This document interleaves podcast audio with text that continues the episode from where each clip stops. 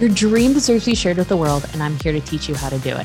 I'm your host, Mary Diacitas, and on the Dreamers and Action Takers, we are going behind the scenes and giving you the tools and strategies that you need in order to create your dream into the reality. On Mondays, we will be going over a hype episode to give you a boost of energy that you need for the week. And on Wednesdays, you're going to be hearing from another dreamer who actually took action on that big thing that they wanted to put out into the world. I'm so excited that you're here. I'm honored that you are taking time to invest in yourself. And I cannot wait to hear the results that you get from this. Are you ready? Let's go.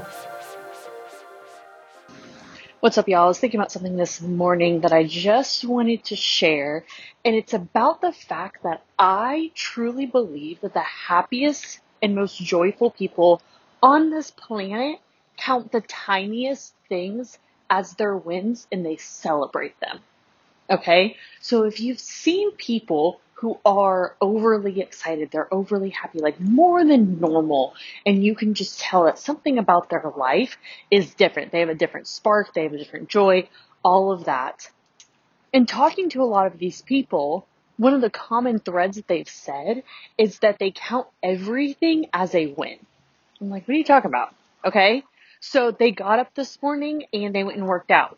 Wow. Like freaking congratulate themselves. Like, let's go. Or maybe they like cleaned the kitchen. They got dressed. Any of these things that can be counted as a win, these people who are extremely happy and joyful, they do.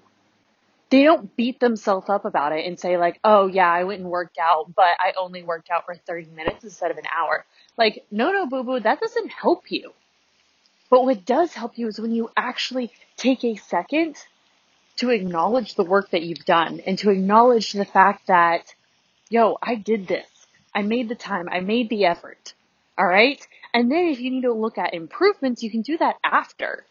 But I was thinking about this because I just walked out of my apartment and I cleaned my kitchen this morning. We had like dishes in the sink and I like wiped down the counters and nothing really big. It took maybe like 30 minutes to do all of it. And if that, and I said, you know what? Good job, Mary. Good job. And I like walked out and I was like, you know, I feel good. I feel good about this. I feel good when I have a clean house, which that's another conversation for another time. But I also feel good about that when I congratulate myself and I count my wins and then I keep going. Right? Don't just count your wins and then say, oh, I've achieved, I've arrived. I got a big head now. But no, count your wins and then keep going. Okay. So look at how you can literally count even the smallest things as wins today, and don't put a but on the other side of it, but count it as wins and actually own it and congratulate yourself on that. All right.